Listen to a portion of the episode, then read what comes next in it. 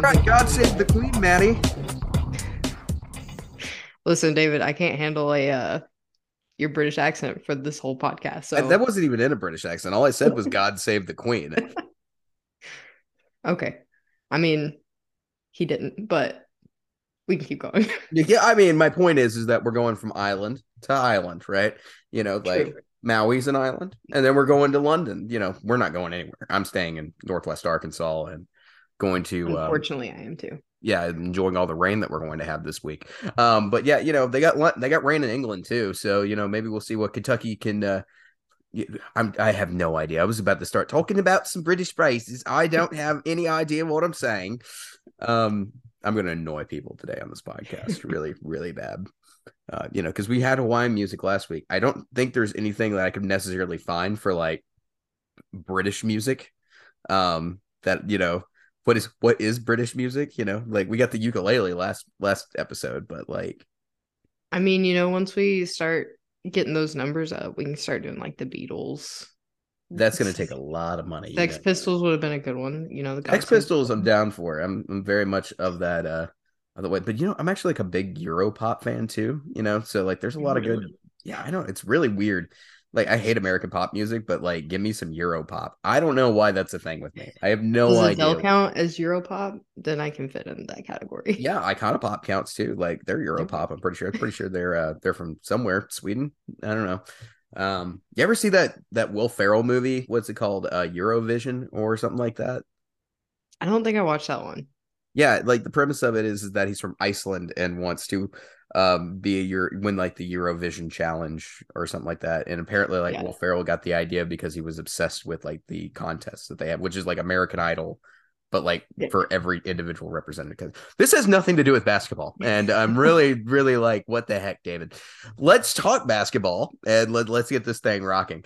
Um, first off, who is the best team in the SEC, Maddie? In the SEC, in the SEC. We'll talk about who's number one later, but let's let's talk about who is the best team in the SEC right now. I mean, I hate to be biased, but I really think um, after that SDSU game, Arkansas holds the throne. I thought Arkansas holds the throne during the Creighton game. Um, like I think that's when they earned it for me.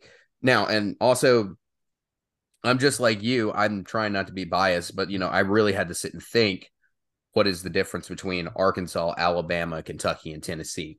What Mhm. what sets Arkansas apart right now uh, to make them the number one team? And what I think the biggest thing is is some of those performances that we saw in Maui were sensational performances. And when we also talk about that Creighton game, the Hogs kept being put against the wall in that game to where things could go bad. But instead, the entire game until the foul situation, uh, they looked like they were going to beat Creighton by 10 at the start of the second half. And they never stopped in that game. They got it down to one possession by the end of the game. Uh, and they legitimately look like they can win the SEC. Uh, We haven't seen that level of competition or impressive games from Kentucky yet. We've seen impressive games out of Alabama, but we also saw Alabama give up against UConn this week. Um, and so like also Tennessee's got some horrible losses, but they've also got a great win against Kansas. So like right now, yeah, I think it's still a really close competition, but like right now, I think Arkansas is legitimately from a non-biased perspective the best team in the SEC right now. KenPom totally disagrees with me. I mean, I disagree with T- KenPom then. Um, you know, like you said in that Creighton game, just watching, you know, the final few minutes, even like looking at the whole second half, Arkansas basically had to play without their aggressive defense that they're known for. Um, so you know, taking that away and still only losing by one possession, I feel like shows that they're a legitimate content title contender. Um, and they deserve to be, you know, one of the top teams in the nation. Yeah, uh, the other side of this is also like legitimate title contenders without Nick Smith Jr. Like I need to point that out too. Arkansas is doing this right now without Nick Smith Jr. Yeah, I think when we get the three ball in play, it it's going to push us over the edge to to being in talks of, you know, one of the last standing uh when it comes to March. Yeah, definitely so. Definitely going to be a title contender um, for the SEC and a fi- potential Final Four team. crazy thing I was thinking about if you look at the AP top 10 right now, there are four Southwest Conference teams, former Southwest Conference teams in the top four right now. Championships games in Houston. What do you think about a potential Houston, Arkansas, Baylor, and Texas Final Four? Man, that would be insane. Um, because you know a lot of Arkansas fans are going to show up, but it's a pretty pretty close drive for the rest of those fan bases as well. So, you know, I think Houston obviously would have a little bit of pull there um, when it comes to getting people in the house, but it's not the know, biggest fan base either, though. Like, yeah, also got to remember yeah, that they're going to have fans, and it's right in their city. But you know, there's probably still more Texas fans in Houston than there are Houston fans in Houston. So, like, yeah, it kind of goes either way. That's more fun. We'll talk about a little bit a little bit more on that. Let's talk about what impressed us this week and who's being somewhat impressive right now. Um, here in the early part of the season. And then let's talk about a couple of teams that are of concern. I'll put it that way. Not necessarily disappointments, but are of concern. We're not really sure what to think of them yet. Uh, first off, let's talk about Arkansas since we just started there. Uh, third place finish in Maui, picked up a quality win against San Diego State. Kamani Johnson coming through and absolutely playing fantastic with the very limited minutes that he had. Um, you know, Muss went in that game. He went 10 deep on his bench. He normally rotates like eight or nine. Uh, he mm-hmm. had to go 10 deep. And the 10th guy that he pulls off that bench is Kamani Johnson. And Kamani Johnson, one of the few returning players on this Razorback team uh, from last year. And he goes out and has the best game that he's probably ever played in Arkansas in those very limited minutes that he played. He, he Muss overcame all the dead legs that he had um, in that game three scenario during that. Yeah, Monty really turned it on this week. Um, super proud of him because you know it, it takes a lot to be one of the most senior players on a team and have to compete for minutes with a gang of freshmen. Like, um, you know that that can't be easy to deal with. Um, you know, from kind of like an ego perspective, but he came in, showed why he still deserved that spot on the team and deserved more minutes moving forward. Here's the big thing. Like he talked about in his press conference about leadership. Um, you know, he's not Nick Smith Jr., he's not Trevon Brazile. He's not the most talented guy on this team. And there's nothing mm-hmm. wrong with that. The thing is, is that he got out there and showed everybody how to play with energy, how to get out there and win a tough game like that. And like in the very limited minutes that he had, you don't have to be the star player to be the leader on a team. And Kamani Johnson flat out showed that. And he was the leader of surging back to come back against SD State and then also getting through and picking up that huge W going into overtime and get winning overtime. He hit those free throws right at the end of the game that pretty much sealed Arkansas was going to beat SD State. And then the, he also had that putback rebound that got them into overtime. Amazing performance from Kamani Johnson. And I, I don't think he deserves, you know, I, I think he deserves every ounce of praise that is coming his direction right now. And you oh, know, you know, he is a celebrity coming back from Thanksgiving break. Huge U of A campus. I'm about to say he's big man on campus this week. Like everybody loves it. You know, like they're gonna be carrying him around. Like it's it's it's a perfect situation. Um, gotta love it for Monty. Great stuff. Yeah, the I don't think you can ask more out of that game for Kamani Johnson. Let's talk about a little bit more about that SD State game. I don't think, or the Maui tournament, real fast. I think Arkansas now has two fan bases that they probably absolutely hate after um after this tournament because like going into the game, Creighton fans didn't really, you know, strike Arkansas fans on social media as like, oh, mm-hmm. anything bad. Oh, I like these guys. These guys are, you know, they talk trash with us and everything like that. By the end of it, they hated each other's guts. Um, and then that really got overshadowed by what happened next because there was a fight on the court, or not a fight, some kind of scuffle, I guess, with involving Muss and a fan and some other crazy stuff that was going on. Um, absolutely insane to see, you know, that break out at the end of the basketball game. Um, but I guess I didn't understand how much San Diego State fans hate Eric Musselman. You know, I really hope that for the rest of the season, anytime Arkansas takes a win, they just flash that picture of Eric Musselman throwing up the loss. Yeah, L, L sign on their forehead. I think that's been the best. The jumbotron. Yeah, that personally, I thought that was the funniest thing about all of this. Now I know Muss issued an apology for doing that, but what I found hilarious is that like San Diego State fans on social media were all like, "Oh, look how classless your coach is. What do you have to say about this, Arkansas fans? And then Arkansas fans immediately responding with, Well, I think my coach is telling you to hold that L. So, you know, love that. I was like, Yes, that's fantastic. Love that every ounce of it. Um, that's beyond hilarious. yeah. I mean, when you've got people cursing at you from the stands and all game, that's that's your way to deal with it, I feel like that's a lot classier than some ways that he could have gone with it. Let's and like let's not sugarcoat this. Yeah, probably Razorback fans should have kept their heads a little bit better. But like San Diego State fans, like they're trying to walk away with this smelling like angels. And I there was even one point where it looked like San Diego State's coach was trying to get in a verbal argument with Trevon Brazile. Like they're no, they're at fault too, like yeah. for anything that happened there. But I digress. Let's move on. Um, San Diego State's holding that L. Um, let's talk about Alabama in the PK. Um, Alabama, Brandon Miller, he seriously looks like he is one of the best freshmen in the country. Yeah, for sure. Um, and you know, you know, there's some people I've seen kind of talk about, well, they had that loss against UConn, but you look at it, you know, we're starting to get into the meat of basketball season. And in these feast week games, you know, they're going back to back to back against hard pressed teams. Three games um, in four so, days know, or three games in three days. Yeah. Yeah. So I feel like, you know, it took a lot for them to overcome Michigan State and he played phenomenal in that game. Um, so, you know, there's going to come a time when you're going to need some rest. Like it's, it's catching up with him for sure. And you could see that today in the game against North Carolina. But that will never end. Yeah. That's what that game turned out to be. Exactly. But I mean, barring that game, he was phenomenal um, in the PKI this week. Right. Yeah. Yeah. Miller had a really, really strong outing throughout this tournament, demolished Michigan State. Incredible performance in that game. Um, you know, they uh, as collective Alabama kind of struggled against UConn, uh, but they they had some fight in them throughout that game. What the difference was is at the end, I thought that they kind of fell apart, and then UConn and UConn and Creighton, both going back to that Arkansas game just a little bit, they both UConn and Creighton are both contenders for the Big East this year.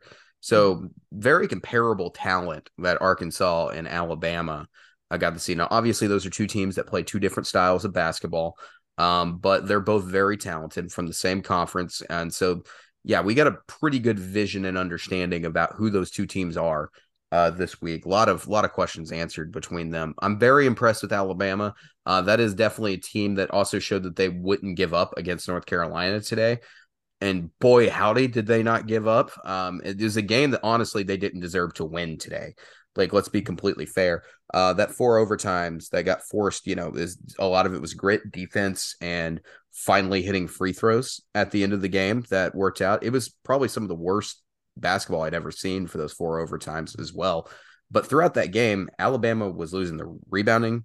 Um, they were negative in the turnover differential. They were shooting less than 50% at one point from the free throw line. It just not a really good game for Alabama. Three ball kept them in that thing. Oh yeah, they had over 12% um I believe in three point shooting advantage. Yeah, something like that. Twelve percent advantage and several more made for three pointers. Yeah, so I think really that is the reason Alabama won that game, and there's not much else that that gave them the W. No, there really wasn't. Um, because like I said, Brandon Miller probably had his worst game of the tournament on game three. Uh, I don't believe he's I don't believe he scored in the first half, and he already had three fouls going into the second half. Um, yeah, the guys who picked it up, Mm-hmm. So the guys who picked it up was Sears, in my opinion. Mark Sears got out there, played a great game. Mm-hmm. Um, you know, Clowney, um, and also Gurley got out there, did a lot of good work. Um, yeah, there there were a lot of guys who deserved the the bench and the rest of the core deserved a lot of praise um for the tide. Uh, but it was Brandon Miller, not his best night tonight. But you know what? He's a freshman it's going to happen. That's going to happen when you have a one and done player like that. They're going to make some mistakes, but very impressed with the Tide this week. I thought they played great in the PK. Yeah, for sure. And and like I said, you know, him being a freshman and kind of just having that week long of straight competitive basketball, that, it's going to get to you, especially as a younger player who's not used to playing that competitive that quickly in a row. Really yeah. good comparison. If you, if people don't believe that 23 year old, 22, 23, 18 year old kids don't get tired, I challenge you to do some anaerobic exercise. Um, because like, yeah, here's what I want you to do. I want you to go outside. Um, you can put us on pause, just follow these simple directions. Um, go outside, find about 80 feet that you could go run straight at, and I want you to run as fast and as hard as you possibly can for 80 straight feet, then turn around and run back. Take a five second break to catch your breath, and then repeat 15 times. And then tell me where your vision's at, and tell me where your legs are at, and tell me everything on your body. Tell me where you are physically at that point, because anaerobic exercise, which is a big portion of basketball, mm-hmm. deteriorates body and vision faster than anything else and that's why you see horrible games in game threes. So like in all honesty um so yeah if you did that for three days and three days just over and over again yeah you're gonna be exhausted and it's going to it's going to wear on you. That's that's the fastest way to get oxygen out of your body. So yeah definitely definitely a rough game for uh for for players in that scenario so yeah and that's happened in the arkansas san diego state game too so yeah both sides everybody feels it on that third game Let's start yeah. Mississippi State. You know, Mississippi State, um, they've impressed me this season. I really, you know, didn't have them super highly regarded going into it, but their defense is going to be one to be reckoned with um, when it comes time for SEC play. Like, uh, I know SEC has a pretty solid defensive rating overall, but Mississippi State, I feel like, is leaps and bounds above pretty much any other team um, that I've sat down and seriously watched this season so far. Completely agree. Mississippi State looks fantastic. Um, I think a lot of that stuff, like, you know, we didn't really know who Mississippi State was going to be. All we had to go off of was, you know, Jans is there as coach now. Um, mm-hmm. and they've got some talent, but not a ton. Um, that's all we really knew about this Mississippi State team coming into the season uh, because of how closed everything was. All the practices closed, not a lot of not ex no exhibition games. Yeah, just kind of a weird situation. We just really didn't have an idea. Yeah, they're sitting with the best defensive rating in the SEC right now. Uh, mm-hmm. 75.6 and that's almost 5 points better than Tennessee who has the second best rating in the SEC. It's fantastic. They also take care of the ball well. Uh, second fewest turnovers in the SEC, third most steals in the SEC, second best rebound differential in the SEC. The team doesn't get into foul trouble. Like they're undefeated and they just won the Fort Myers tournament. They look legit. Um, and the other thing that like we're going to talk about with another team that's doing really well in those differentials and ratings is Mizzou, but like one of and we'll talk about them a little bit more in a second, but like unlike Mizzou, Mississippi State has been tested with some quality opponents like Utah and Marquette. Not the best in their conferences, but those are P7 opponents. Yeah, I agree with you there. Uh, um, you know, just looking at their schedule, it's you know definitely better than some of the other schedules that we've seen um, when you take into consideration current ratings and you know the t- the win loss differentials there. Um, so I think you know Mississippi State could be a contender um, for one of the top five spots when we get closer to March. Um, just looking at them now. I think they're definitely going to be a team that we can have a conversation with, that we can start thinking that maybe they are going to be uh, a lower seed in the NCAA tournament when time comes. I think that some of these numbers are going to return back to earth and they're going to face better opponents in the SEC than what they face right now, uh, or they will face in their non conference schedule. But when I think they're going to legitimately have a shot come March uh, to be playing yeah. past March 15th. Yeah. I mean, especially when you take a look at it, there's so many power teams in the SEC saying that they're possibly one of the top five spots in the SEC. I definitely think it puts them in a good, good spot um, when it comes tournament time. Let's talk about a couple of teams that, you know, kind of concern us a little bit. LSU is probably the first team that I've got that comes to mind. Yeah, I'd agree with you there, David. Um, you know, just thinking back to the last week um, when we were kind of going through these feast week tournaments, um, we mentioned, you know, we think LSU had a pretty easy ride to the top, and Kansas State came out and beat them. I know I said Kansas State was a football school, but I guess not this week. um, you know, what was mainly concerning to me, um, looking at LSU in this game, they held they held a 12 point lead at one point during the game, and yeah. Kansas State still came back with a win. Um, you know, looking at it, their fouls may have lost them the game. So I think that's something that they definitely need to get in check um, before continuing out this season. Yeah, for sure. And then you also talk about that cold streak that LSU went into uh, during that game against Kansas State. They went completely cold on offense for about a solid 10 minutes. Um, that can't happen. That's and the thing is that that's not the first time we've seen something like that. UMKC came back on LSU. LSU ultimately looked like the better team, but like we saw them have those cold spells and where teams can come back and fight against them. Very concerning. And then today, what did we see with them in the Wofford game? Holy cow. Wofford should never, never have been in this game with LSU to this point at home. Now, maybe it's because some fans, you know, did not take us up on our offer on uh, some free tickets. I'm maybe a little bit salty about worst promo ever. I don't know how fans don't want free basketball tickets. I only put it on our Twitter page. I don't know how many times. Um, but yeah, outside of that, you know, maybe maybe this is a little bit of justice on our end. Um, but no, you should never be in a game with Wofford. You just shouldn't. They're worse than South Carolina, and South Carolina is legitimately bad. Um, so like, yeah, no. So LSU concerns. I have concerns right now. Yeah, I don't blame you there. I think um, LSU is definitely in a dangerous game right now. They are going to be teetering towards the bottom half, if not lower, um, of the SEC rankings um, if they don't clean it up. And they shouldn't be because I think they're more talented than a lot of teams that deserve to be down there. Let's move yeah. on to Auburn real fast. Oh, Auburn. So War War Eagle, um, their offense uh, laid a massive egg against Northwestern, uh, a Northwestern team that Auburn should have absolutely dominated. Uh, just plain and simple. Yeah, you know, I feel like that was another one we kind of mentioned would have an easy road to the top, and somehow I called it the Cancun lack of challenge for a reason. um, it, the the tournament was a joke, and it was Auburn's opportunity to go get three easy wins and go back home. Like that was that's that's what should have happened, and they went completely sideways.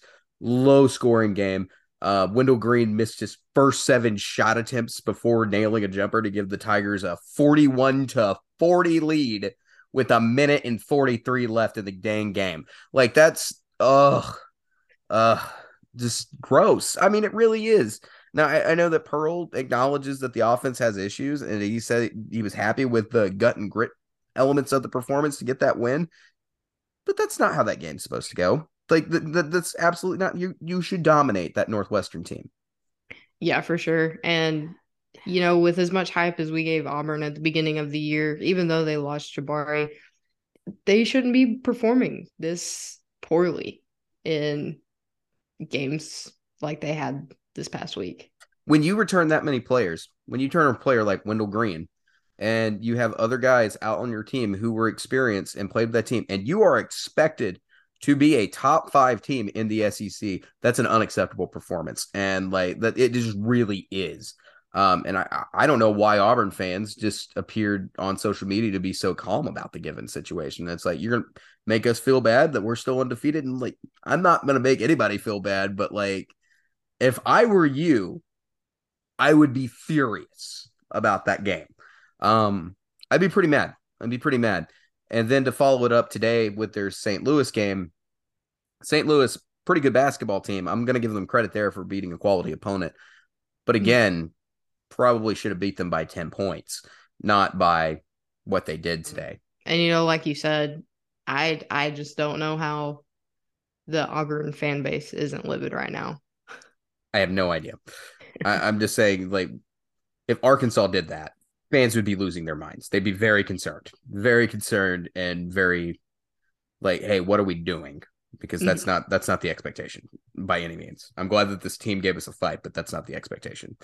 All right, let's shift gears and talk about a stat that is uh, showing where my questions do lie in this conference right now. Net rating, not to be confused with net ranking, which we'll uh, we'll talk more of at a later date, very soon when we do a bracketology podcast. But if you don't know what net rating is, don't don't be ashamed. It's a deep dive stat that a lot of college basketball fans and personalities don't even really talk about. Uh, you kind of have to find a nerd nerd to uh, care about it. You know, that someone like me who likes to dive into stats for no apparent reason.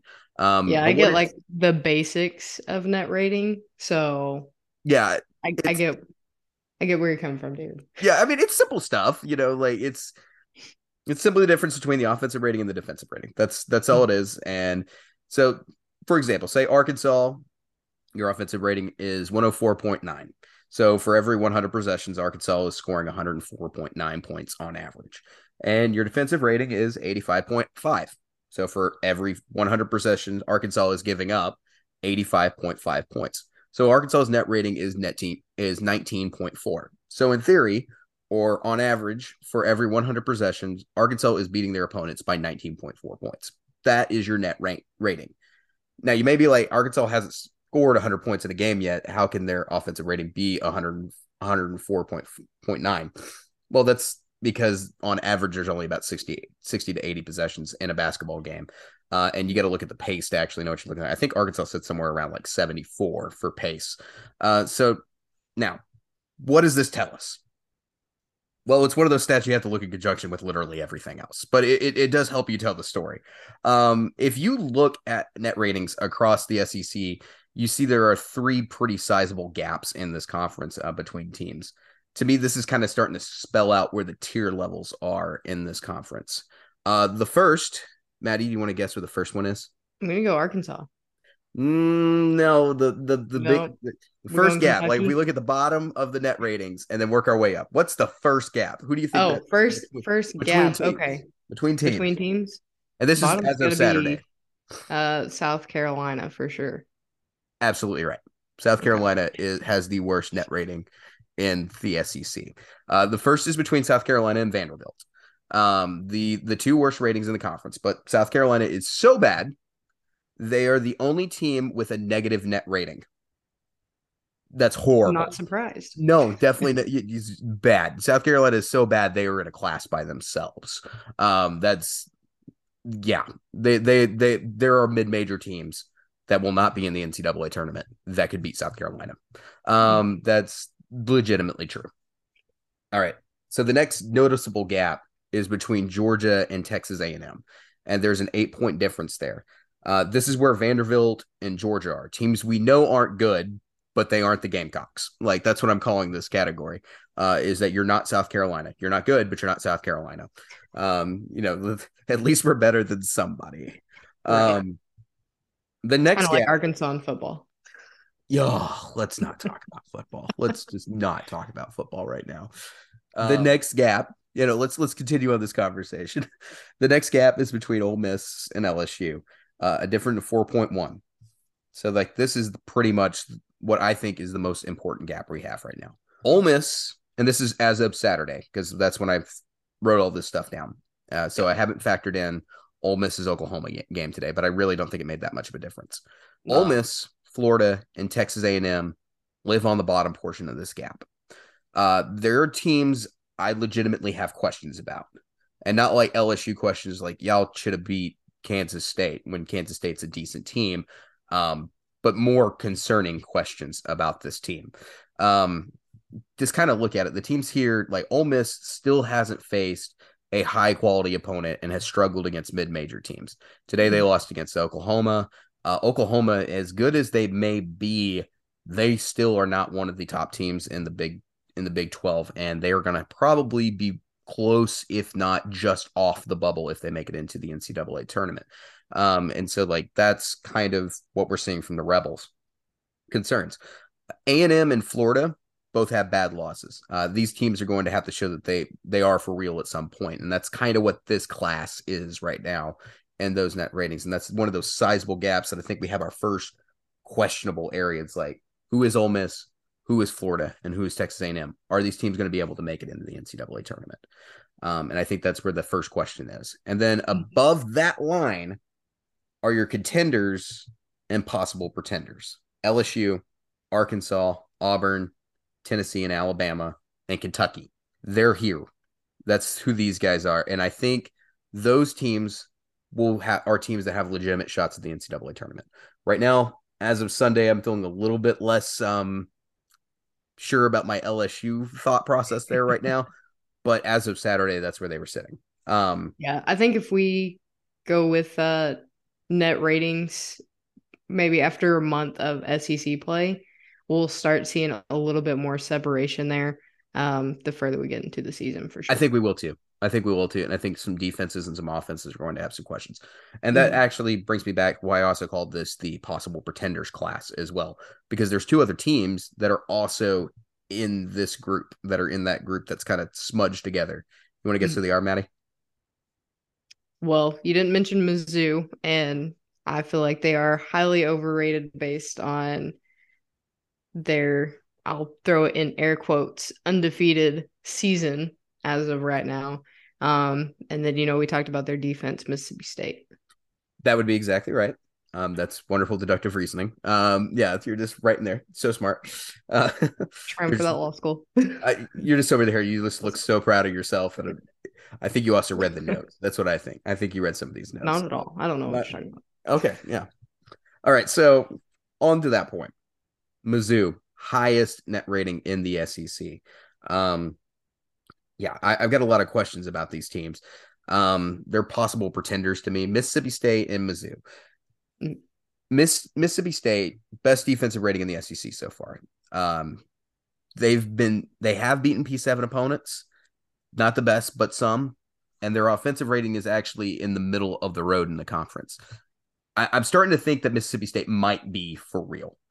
Um, I'm not 100% about that yet, but like I'm starting to feel like that is a team that could do something and find their way into the NCAA tournament. On the other side of that, we've got Mizzou, who has the best offensive rating in the SEC and the best net rating in the SEC. That's wild to think about. Their defensive rating is in the lower half of the conference, but it's not at the bottom. Um, and that's kind of a question mark. Maybe if you if I use that same metric, but then I look at the schedule, the difference is is that Mississippi State has played those P7 games, whereas Mizzou hasn't yet. Their opponents are, I think, really messing with their numbers. You're looking at Houston Christian, you got Coastal Carolina, Mississippi Valley, and you got a bunch of other teams that you've probably never even heard of. Um, yep. There's no P7 opponent. Tigers played with the fastest pace in the conference. So if you're getting 90 possessions against uh, Houston Christian, your offensive rating is going to look a little skewed. Um, so yeah, they kind of seem like pretenders to me. I, I, I think when you play some of the better teams, these numbers are going to come back to earth. And I think we're going to start getting a definitive answer about who they are when they play Kansas and Illinois. Yeah, for sure. Um, I think later on down the road, we'll definitely get a better look at at Mizzou overall. Um, you know, I think this Wichita State game that we're going to talk about here in a little bit is going to be really telling of where they actually are. 100%. Um, but yeah, I think that's where we are right now in the conferences. We kind of just have these tier lines that are kind of developing um analytically right now. And so like or when you look at stats. And so like yeah right now i i i'm confident in some teams. There's some teams i'm waiting to see what happens next. And mizzou's definitely one of those. And we're gonna we're gonna see our first test on this.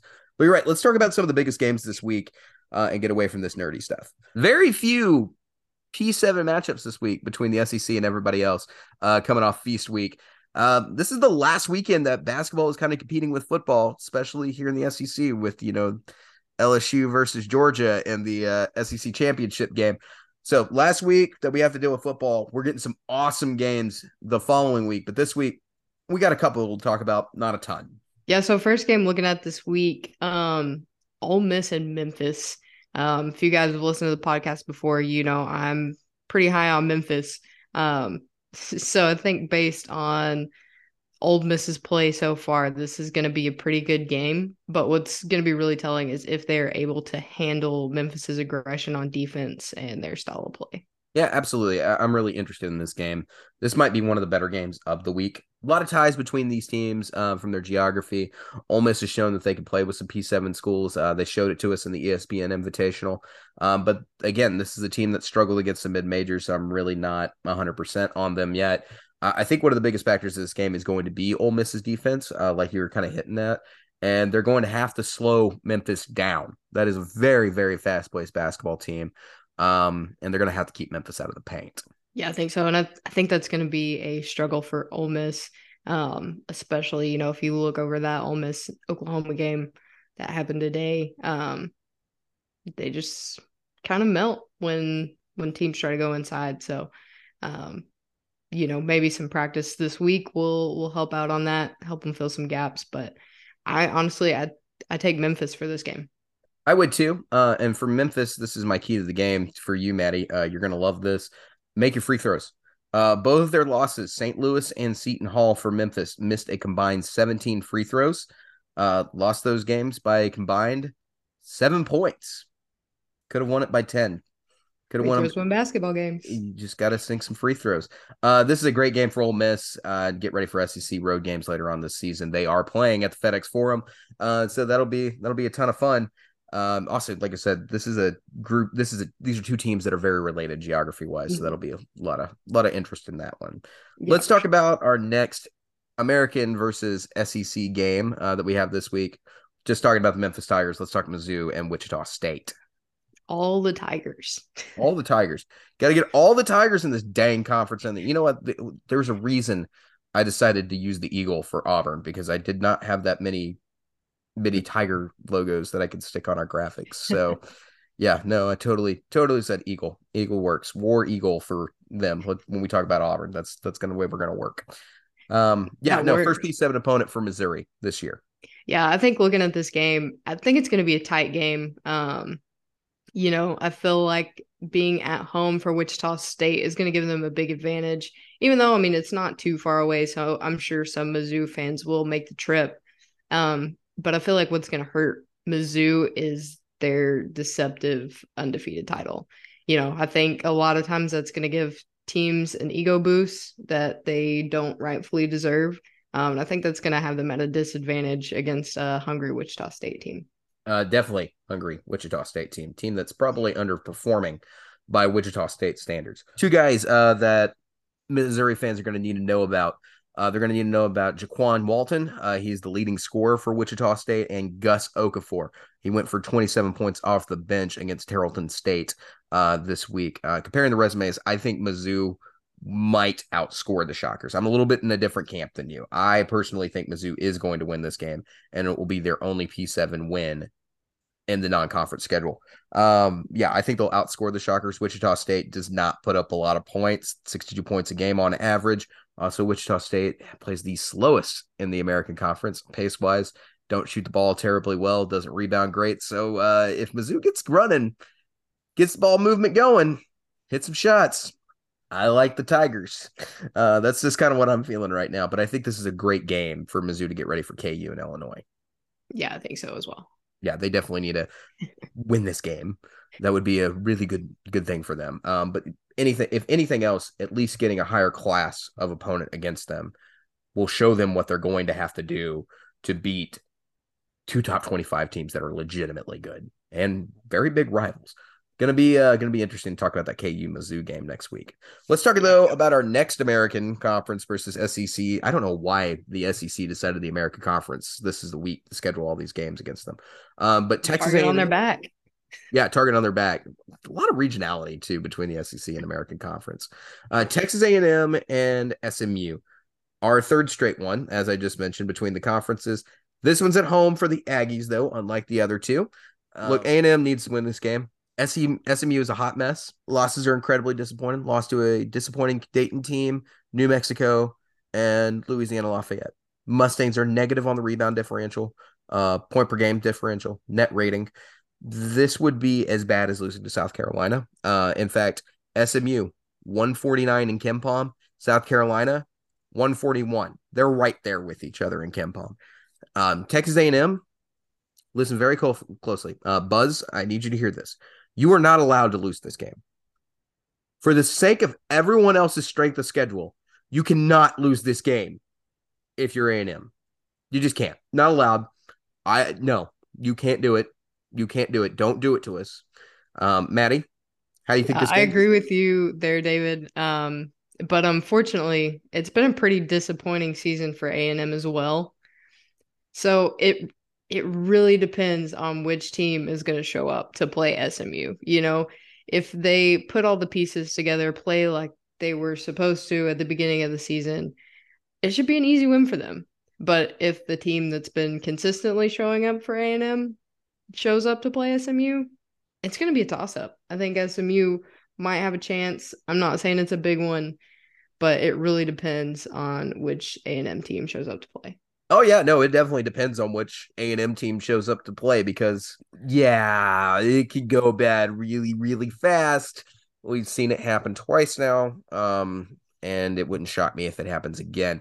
Hopefully, you don't do it on your home court, and hopefully, you don't hurt everybody else's strength of schedule, so you don't mess things up ske- seating wise later. Um, on top of that, again though, Buzz Williams, for the sake of Aggie fans, needs to win this game to keep sanity in College Station.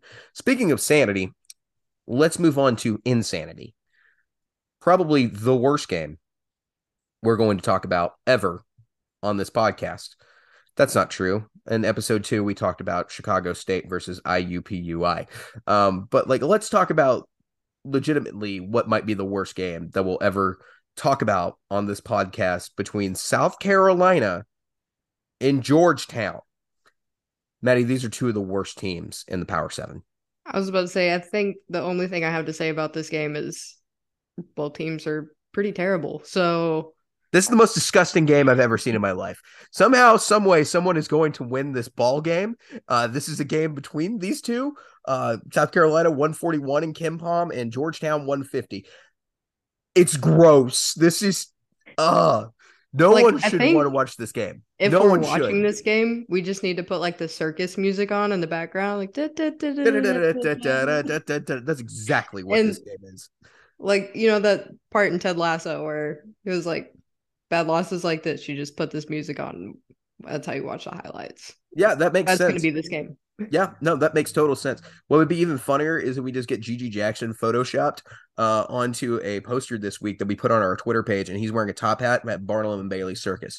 Um, like that, that would be like the crown jewel of this game. It's awful. This is uh Patrick Ewing is literally coaching to keep his job this year. He's struggling so much at Georgetown.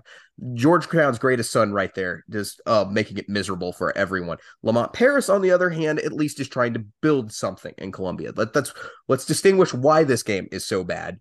Um, but yeah, no, this is not the game that it's so gross. Do you realize this game was nominated by the Sickos College Basketball Committee as the game of the week?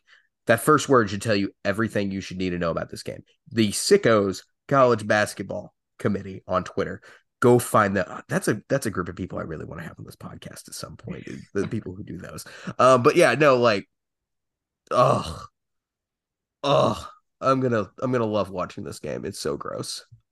Yeah, this is probably one I'll just check the highlights and call it a day because I am not a miserably miserable human being most of the time. I am, and I am happy to do it. Let's talk about Kentucky versus Michigan. Thank Morning, Governor. Good evening, Governor. We're going to talk about uh, my British accent's terrible. I really need to stop this. Like, people hate me right now because of this.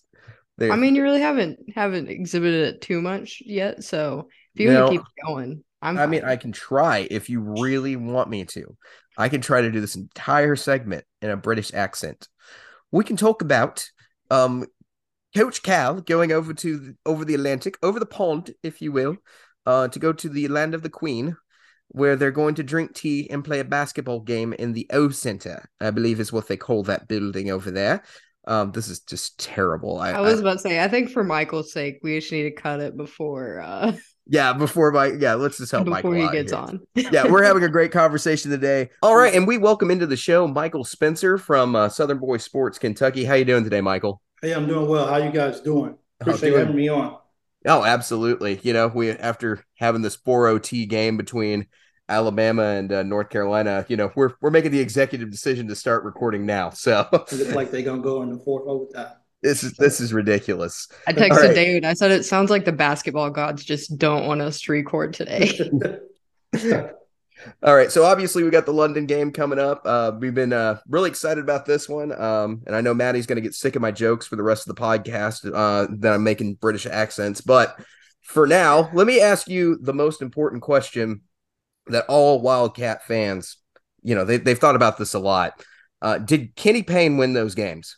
Well, look what he's doing now. Look, Okay, so, I'll, I'll, I'll take now, that. now, now, what I will say is this: Did Kenny win those games for Kentucky?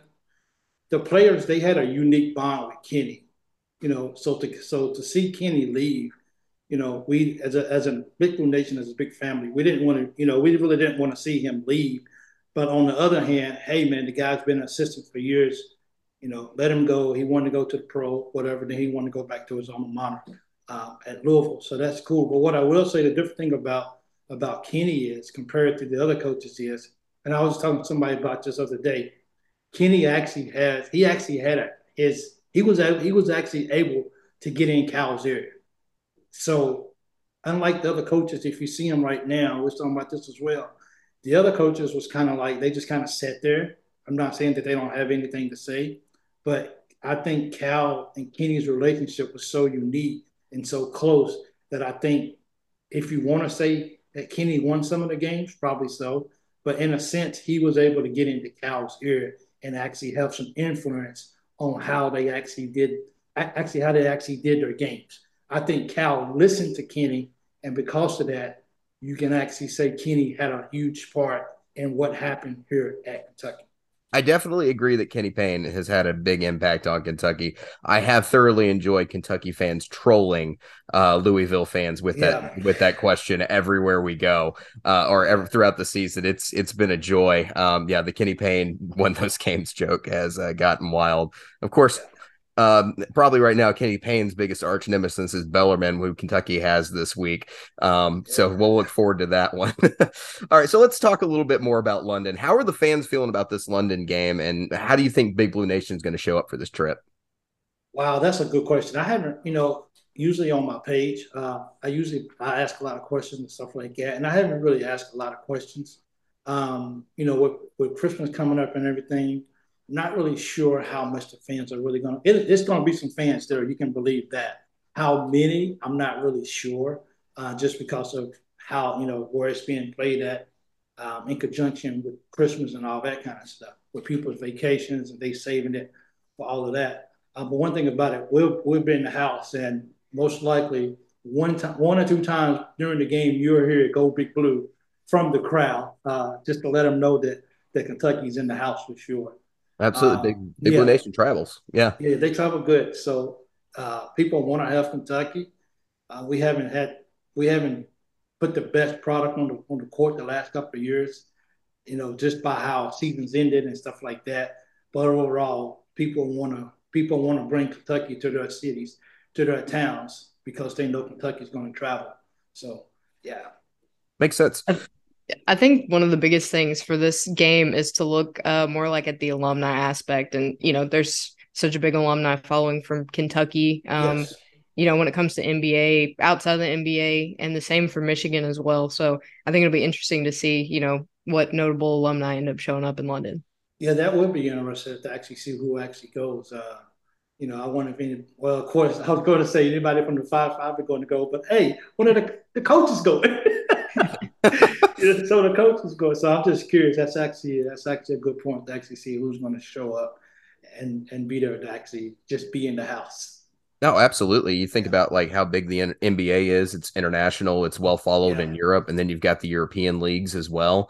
Um, there's Kentucky players in that league too. so I mean, there's too. Yeah, yeah. So there's there's players all over. Basketball is an international sport, so I, I think this is going to be a ton of. This will be a great setup because like this is one of those times that you get to showcase one of the premier programs in the country here in the United States that produces all this talent that comes all across the world to play ball. And then we just got to go across the water and win. That's yeah. that's the thing, isn't it? Yeah, yeah. We yeah. got to go win. Yeah. Yeah. So this is I'm going to put this portion partially in air quotes here. Uh, this is the third game of the season where Kentucky is playing in a, a neutral site. Uh, okay. Again, air quotes around neutral. Uh, this is really the second game that Kentucky has played at a neutral site. Uh, what does playing in London do for Kentucky? As far as the fan base goes, like we need to win this ball. Like there's no way that we can that we can go and beat Michigan. As a fan base, you know, we're gonna be playing Bellarmine and Bellarmine beat Louisville. Not really want to, you know, that's probably not something that you say, oh man, we really gotta watch out for Bellarmine. Respect them, of course, but you know, Uh, but on the other hand, us going overseas, way and we're representing Kentucky. We're representing supposedly the biggest, you know, the gold standard of college basketball. We can't keep going on the road in neutral spots or wherever.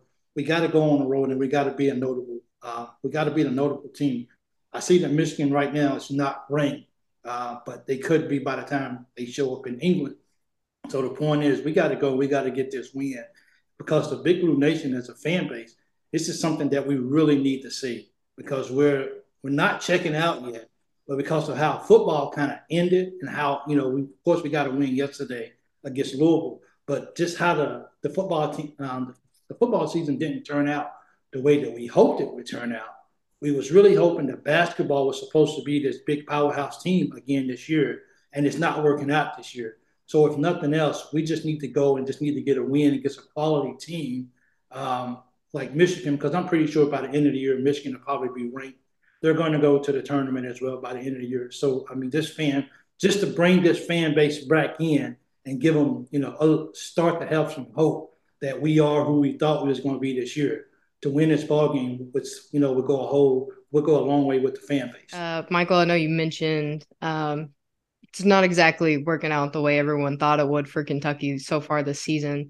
Um, you know, looking over their stats, looks like they've struggled in both of their losses um, against Michigan State and Gonzaga. What changes do you think Cal is going to make this week um, to correct some of those problems? To speak for the Big Blue Nation, Cal's probably not going to make a lot of changes at all.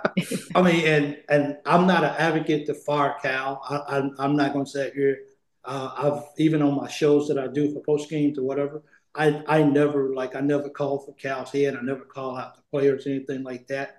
But I think Cal is Cal is who he is, and we're going to do the dribble drive, and you know we just we're, we're depending on our transition shooting, uh, getting up and down the court, running. That that's who he wants us to be is be able to get up and down the court, and I think that's what we have to do. We're not the best when we got to get in half court uh, one thing that we definitely got to work on, we definitely got to try to get Reeves and Fredericks some shots when they're in the ball games. Those guys can really shoot the ball. Um, it's just really for us to really set them up so they can have that opportunity. And also just hoping that those guys can be able to create shots for themselves. But as far as what Cal is truly going to do, uh, you know, as if I'm being realistic, he's probably not going to do a whole lot. Um, nothing has changed over the years, so not really, you know, I'm not really sure just because we're going to London, too much is going to change.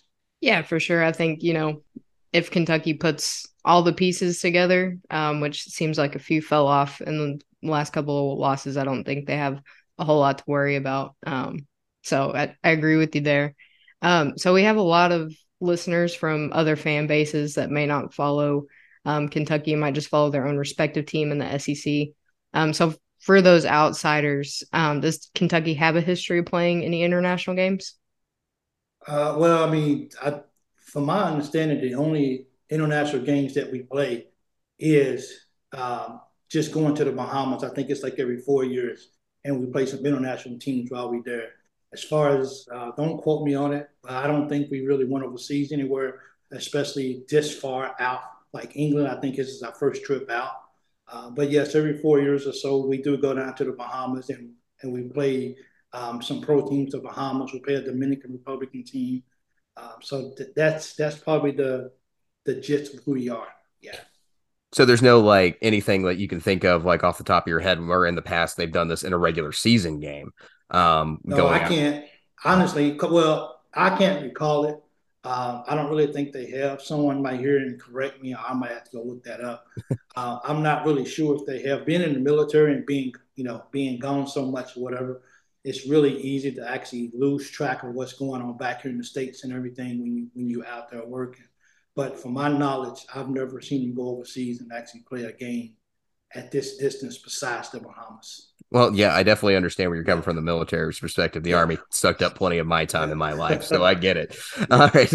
Um, I'll just go ahead and take the next question here, Maddie. Uh, Michigan, like Kentucky, has had its problems throughout the month of November. But like right now, this gives an opportunity to get two good programs on the floor. Which team do you think has the better chance to get on back on track here and why? I hope UK. Uh, not trying to be biased, Right. you know, I mean, just like just like uh, uh, Madison was saying, a lot of a lot of a, a, lot of fans they just kind of follow their own teams or whatever. So I haven't really followed Michigan. Uh, I kind of been looking at the stats a little bit, uh, but I think with the expectations that I can truly say for UK, we, we finally got a you know we finally got uh, older guys that's still there, more older guys, um, mature, experienced. We got shooters. Uh, we got a deep bench that people can come off the bench and still score as well too. And you take those combinations, which we haven't had in, in a few years, even though we had Grady last year, we had Bench. I think we still got a much deeper team this year. And because of who we have on the team and, and what we have, the quality of players, I think Kentucky needs this win probably more than anybody, just because of, you know, it's just, you know, the fan base is fed up with going to the, um, not going back to the Final Four. It's kind of like, you know, we're, we're like an Alabama. If we don't make it to the playoffs, we might have a great year, but if we don't make it to the play, you know, if we don't make it to the Final Four, at least Elite Eight, then it's a bust of a year. So because we haven't been there in a long time, seems like it anyway. Since we haven't been there in a while, it's time for us to go back. And with a win like this, I think it's a big confidence that we can actually, you know, I think that we can actually move that way. Michigan, you know, they haven't really did a whole lot the last couple of years. They've been decent, um, but they haven't, you know, they've been decent but they haven't really been. They're they're not a Kentucky program. Let's be honest. They're not really the the true blue standard of, of college basketball. They're a Power Five team, but they're not. You know, in a sense, they're not really in the same status as Kentucky. So Kentucky going to get this win. I think that's the, I think that's what we can have moving forward for confidence wise. Oh, I definitely think it's you know Michigan while they are probably one of the top programs in college basketball, it, it's yeah. hard to compare to Kentucky's resume. Yeah. Um, I, I, do agree there. There is a difference between the two of them yeah. uh, when you look at that overarching standard. But yeah, um, but yeah, no, no shade on Michigan because I mean they can beat you too, like anybody else can. Oh yeah. Oh, absolutely. Yeah, yeah. You, you don't think Juwan Howard knows how to win some games? Oh, absolutely. I'm pretty sure he does. yeah.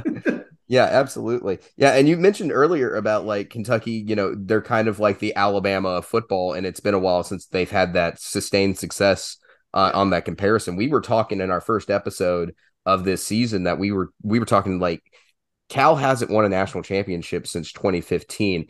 If that was the case in Alabama, there would be riots in Tuscaloosa if that's how it was going down for football. Yeah. We haven't we haven't won a championship since 2012. 2015 well, is when we had the 39 and 1 team. That's right. Thank you. Yeah, Thank you yeah, me. Yeah. Yeah. yeah, yeah. 2015 got stuck in my head there for the wrong reason. Yeah. Yeah. but that was a good team. So I understand. yeah, definitely so. Yeah. It just came up short. All right. So my next question is, is that there was an article I read recently on Kentucky.com. It, it kind of summed up a, a press conference that Cal had basically saying a lot of what the Wildcats' problems have been this year had to do with them not practicing together. And I, I had to really think about this to understand that point because Oscar Tshiebwe has been injured. Sahvir Wheeler has been in and out of practice. Do you think this is what Cal was talking about when he gave that like little speech on Twitter, uh, talking about this team is not where he wanted it to be yet? I mean, I know Oscar's been out for a little bit, but you gotta also you gotta. I mean, chemistry three what five games in or whatever it is, four or five games in, uh, six games in. You know, chemistry is is going to come. Um, I mean, you can build it in practice, but it's nothing like that real game time experience. So, so that's going to come. But on the flip side of the house, dude, we're we're still a senior team. You know, we still got we still got kids with with a lot of experience out there on the floor. And some of the things that we're not doing as a ball club, you know, that's the kind of stuff that you should know already. Um, setting picks, getting guys open, going over picks instead of under, things like that. It's just like you're supposed to know that at this level the chemistry will come. You know what I'm saying? Uh, I know we haven't had a chance to all practice together and everything, uh, but overall, like I said, we're we're too old of a team to, to for some of the, the mistakes that we're you know getting back door. Nobody. And one of the main things that we got to do better is we got to communicate. I mean, we got to communicate, and then we got to go out on the floor and we got to execute. Something I always say: people want to blame Cal for a lot of stuff for a lot of issues that's going on with the Wildcats right now. But at the end of the day, we have great guys that can go out there, and if they don't execute, that then you know what's left. Cason Wallace looks like he's, you know, one of the best freshmen in the country. Um, in your opinion, where does he rank in Kentucky's history of Cal and his one and done kind of system? I think it's too early. I think from the defensive standpoint, the the, the kid is playing some good ball.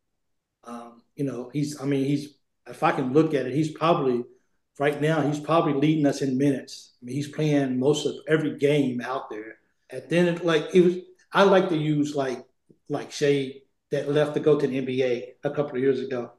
No one really, you know, when he came in the season, you know, he was supposed to be a backup or whatever. Now he's one of the best point guards in the in, a, you know in the NBA right now.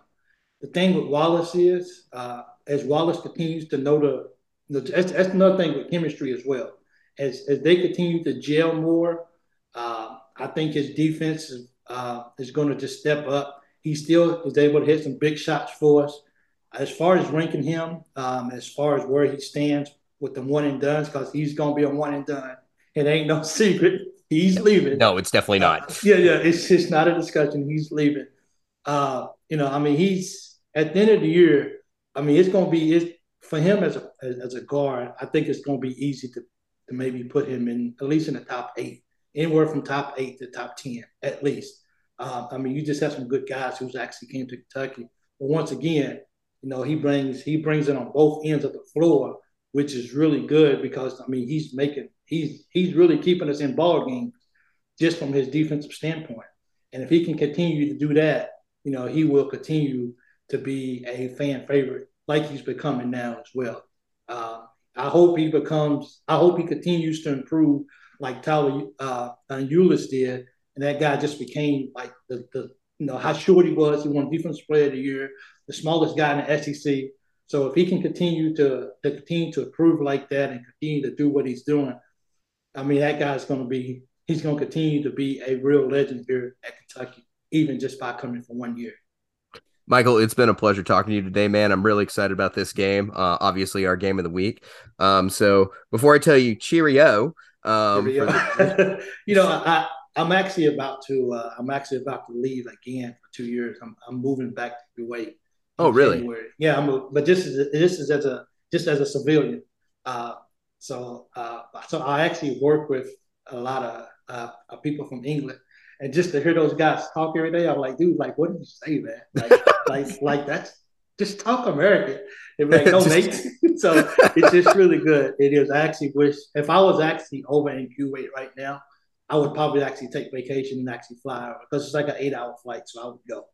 Been to Kuwait before. I went to Ali Al Salem. It was uh That's where I was at too. I just got back in June. You know, the craziest thing about that place is is that it feels like the entire time you have a hair dryer blown directly in your face. It's it, yeah. Anytime that wind blows or a yeah. sandstorm's coming up, it's it's crazy, man. Masks uh, come in handy for sure. all right, so let let's people uh, know exactly where they can find you, um, your Twitter page, and other podcasts that you're working on. Um, okay, I'm the uh, I'm actually the founder of uh, Second to None. Uh, it's it consists of uh, uh, one player from from each SEC team. I'm still building it. I don't have all my teams yet, but we meet every Wednesday for. You can find us on uh, on YouTube for Second to None. On um, we do podcasts as well. Uh, my Twitter, I actually uh, uh, think it's SBS underscore Kentucky uh, for I represent for the SBS Southern Sports Sport Boys Sports as well too. So those guys are really doing a lot. So I really appreciate you guys having me on as well too. Absolutely, and we'll tag you on our Twitter page um, to make okay. sure that people can find those Twitter handles. Uh, that'll be pinned on our page all week. So okay, thank you. Yeah, no problem. Thank you, Michael, for coming on. We well, appreciate it. Thanks. Yeah, guys. thanks, man. It was good talking to you. Thank you so much. Go Cats. Go Cats. okay. All right. All right, Maddie. Let's talk a little bit of women's college basketball. Uh, this week, a lot of teams uh, out there playing in tournaments, um, just like the guys were for Feast Week. Um, but there was one team that stood out quite a bit to me because they had a pretty darn good tournament, and that would be the Arkansas Razorbacks. Uh, Ladybacks ended up winning the Reef Jam, I think is yeah, it's the Reef Jam uh, over there in the Virgin U.S. Virgin Islands. Uh, exciting wins. I think what impressed me not only was the fact that they won this thing, but you, you look at the path in which they took it. They beat Northern Arizona, which is a game that you would expect the Hogs to beat. Then they beat Clemson convincingly, and then they very convincingly beat the number 25 team in the country in Kansas State. Maddie, there's a lot of good play coming from Arkansas. I think this might be Mike Neighbors' most talented team that he's had at the U of A, and I think this week we may see them jump into the top 25 for women's hoops. Um, really Yeah, like that. I, I, I think um, you know a lot of people were weary about this season of women's basketball for Arkansas um, with the key losses we had last year, but this team's showing some some restraint. They're they're getting out there and making sure to put those doubters to rest.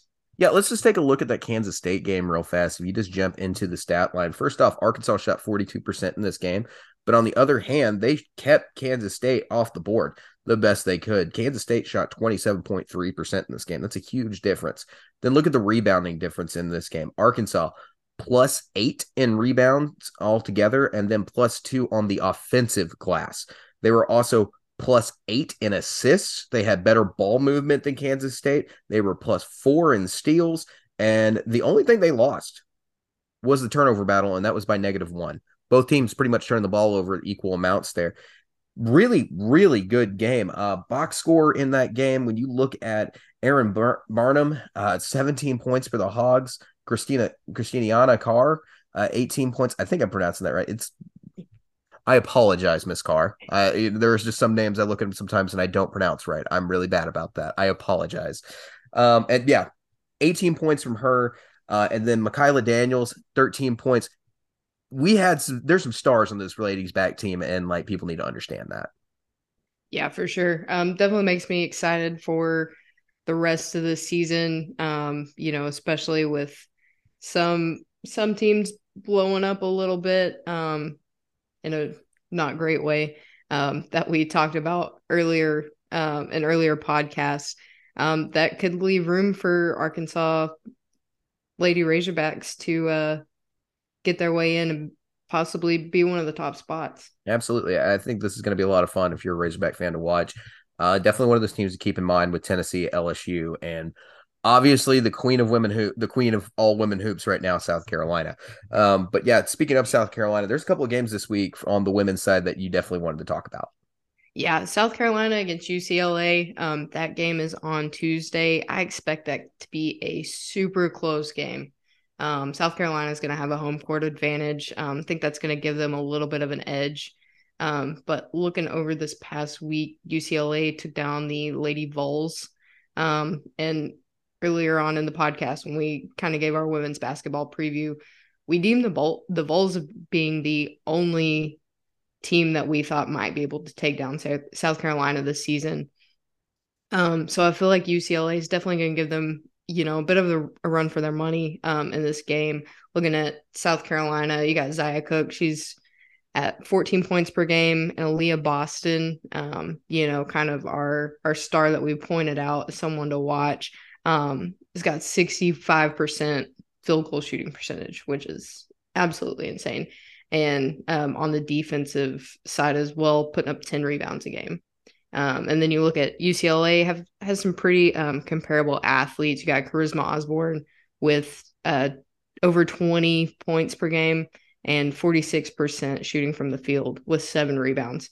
So I think, you know, South Carolina gets Charisma under control and play some strong defense against her, um, they'll be able to take the win. But I feel like this might be their close closest fight game of the year so far. Really, even closer than Stanford. I don't know. I don't, I don't know how much it gets too much closer to that Stanford game.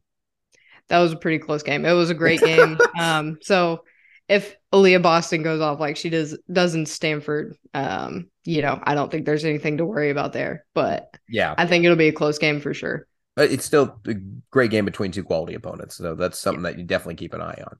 All right, let's move on to our last topic because me and you were kind of talking about this. What's shifting back to the guys' side real fast? Obviously, this week it's been coming for a while. Let's let's say that North Carolina is not the number one team in the country. Um, we know that. We've known it for a while. Um, yep. but AP voters insisted that they were. Um, it was kind of like, well, until someone beats them, we're gonna keep making them number one. Okay, but we all see it. We all know they're not the best team in the country. They're exactly. still a top ten team, but like they're not the top ten. They're not the number one team. So, who is? That's the question. A lot of people said Houston. Then we saw what happened on Saturday with them against Kent State. Yeah, I was gonna say Houston, um, and then that Kent State game. Watched it, you know, put a little bit of doubt there for me um, in ranking them as the number one team. You know, David, we talked about a little bit, and as much as I hate to admit it, I got to go with your choice. I know, I know. Well, well, let's wait one second on that. Like, let's let's take a real quick look at that about who those uh contenders are. Um, real fast when you like look at who is who's in the top 10 in this given time. Not obviously number 1 right now at time of recording is North Carolina. That will not be the case. I didn't suspect it would be the case last week. Um now it's kind of blatantly obvious now that they've lost two games. Uh that would be North Carolina. Houston uh would be number 2, Kansas, number 3, number 4 is Texas, number 5 is Virginia, number 6 Gonzaga, number seven Baylor, number eight Duke, number nine Arkansas, number 10 Creighton. So out of those teams in the top 10, I think, what is it? One, two, I know a couple, there was like, yeah, the top five all got number one votes. So I think they're all legitimate, except for North Carolina, obviously. Mm-hmm. But who do you pick? Because, like, yeah, we talked about Houston. They look like they were they were it and now I look at Houston after that Kent State game and I say, no, they're not. They they just at this given moment are not the number one team. Kansas lost to Tennessee this week in the battle for Atlantis, and they lost pretty convincingly. Um, Tennessee beat them up and down that court, and I I did not expect that outcome. Maybe this is a Kansas team that's starting to get a feel back for itself with uh, Bill Self, who was out. Um, but like, yeah, Kansas really, really struggled. Uh, and then talking about the number four team in the country. They are undefeated. Texas Longhorns. They beat the pants off Gonzaga at home. And I think that final score, they beat them by 19 points, but it didn't even feel like 19 points. It felt like 40. Um, they they destroyed Gonzaga. Virginia's really good. Um, definitely another good team. They're playing Michigan this week. Um, you know, we are talking about the London game. That'll be the game before Michigan heads to London. Virginia plays really good defense. Uh, I do like Virginia. They've gotten a lot of props, but they're coming from a long way to get to number one. Um, they jumped up 11 spots last week to get to that number five spot. Um, yeah. I think Gonzaga is moving down. They're the number six team in the country right now. I think they're moving further down the poll after getting beat up by Purdue. Um, Baylor, I think they're going to be fine, but I don't think they're going to move up all that much. Uh, Duke, they might move down this week because they just took their second loss of the season. I, I think Arkansas is going to move up, but they're not number one yet. I don't think that that's in the category yet. And then Creighton, really good, but I, am not sure that they're the number one team. Matt, it absolutely kills me to say this. My pick is Texas. Given their resume, just given their resume, Texas on paper looks like the better team to me. Yeah, I mean, looking at you know teams, especially one through five. I mean, you know, like you said, Virginia solid defense, but I don't think they're number one yet. Um, you know, Kansas that loss really, really think is going to knock them down, but I think the only one with a solid resume so far is Texas. Yeah, I, I'm doing the best I can right now, coping with this. Um, you can clearly see some horns might actually make it on the Twitter page. I don't know. Um, but yeah, like yeah, it, it it's really it's really killing me to say it, but like, uh, how are they the number one team in the cut? Because they're winning. They play really good defense. They got a really good win.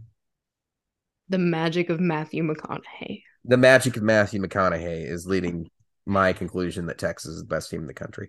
Now there are some maybe debate. the new Moody Center. Yeah. Now, who do I think is going to be number one? I think AP voters are going to give it to Houston because that's what the AP likes to do. Yeah. Yeah. That's exactly what's going to happen. Now, if it was my top 25 vote and I was an AP voter, right now I would rank Texas number one. I would rank Virginia number two. I would rank Houston number three. Um, and then I would probably from there be looking at my card a little bit harder and probably thinking Baylor, Arkansas, Creighton. Maybe not in that order, just figuring out what what order I would put them in. Mm-hmm. Um, for me right now, I think Arkansas is better than Creighton, but like that's off the impression of that game that was played in Maui. in which Creighton won, but I was thoroughly convinced Arkansas was the better team. Um, yeah, and that's not just me as a fan. We've had this discussion. yeah, I was uh, about to say, I feel like a lot of people had that same feeling after. I think a that lot of people gained a lot of respect for Arkansas in that game, and especially when you consider there were two technical fouls and a lot of phantom foul calls in there. So I, I think Arkansas is now talking top five, top six. Um, I don't think so yet. Um, I think they might put them at seven this week. seven would be fair. I could deal with seven. Um, Seven. right now though, Arkansas might be the only team in the top ten from the SEC Yeah, I think you're right about that. Um, because like looking at the rest of the poll, Michigan State. Yeah, I think they'll move down. They're at 12 right now. I don't think you could move up Auburn. I mean, No. maybe maybe that St. Louis game makes the move up to 11, but I don't think they're going to move up to to 10 anywhere in the top 10. Kentucky I think Alabama will move up, but I don't think it'll be by more drastic. than eight places. Yeah, I, I, I agreed. They'll definitely move up. Um, they they might be the second highest ranked team. Yeah, they might be the second highest ranked team in the SEC. I, they might jump Kentucky this week. Um, yeah, that's that's one of them. Arizona is a team that's going to move up. Um, yeah, there's a lot of stuff going on with the AP right now. Um, I, I don't know where you go from here. um, I just know that if I had my voting card, it would be very, very different than what the current poll looks like. That is what where I would be, and the top five would be totally separate. But there's a lot of things to dive into there. We got a lot more basketball to talk about this season. Obviously, I think we're going to wrap it up for today. But like right now, the number one team in the country is unfortunately that disgusting school in Austin who wears that gross Gaudy. gaudy. That's a good word. orange. Yeah, horns down. Um, and uh, may all you people in Austin get hit with a meteor. Um, no, I'm kidding. I'm totally kidding. I hate your school. All right. a Um, little much, David. What? what? no, obviously, I wish great health upon my fellow human beings. I I, think need- we need to go before you just like spontaneously combust. you know I'm going to play this out on a fade anyway. Right now, it's just me bad mouthing Texas as long as possible because I just said something really nice about them. Horns down. Vince Young. Any other didn't win the time- I would 100% agree, but unfortunately, the facts speak for himself. Austin's ran by Californians. You're not wrong there. I'm not wrong there. Bye, everybody. Y'all have a good week.